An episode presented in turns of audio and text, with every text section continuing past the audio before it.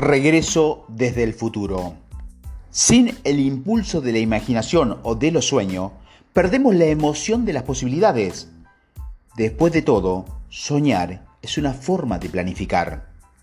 Aunque la mayoría de los procesos de planificación interna trabajan hacia adelante, desde el presente hasta el futuro, una forma distinta de encender tu creatividad es trabajar hacia atrás, del futuro al presente.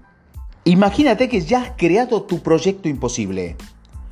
¿Cuál fue la última acción que llevaste a cabo antes de decir tachan? ¿Qué hiciste antes de eso? ¿Y antes? ¿Y antes de eso?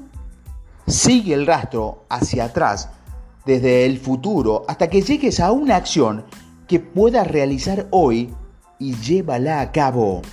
¿De qué manera te has implicado hoy en tu proyecto imposible?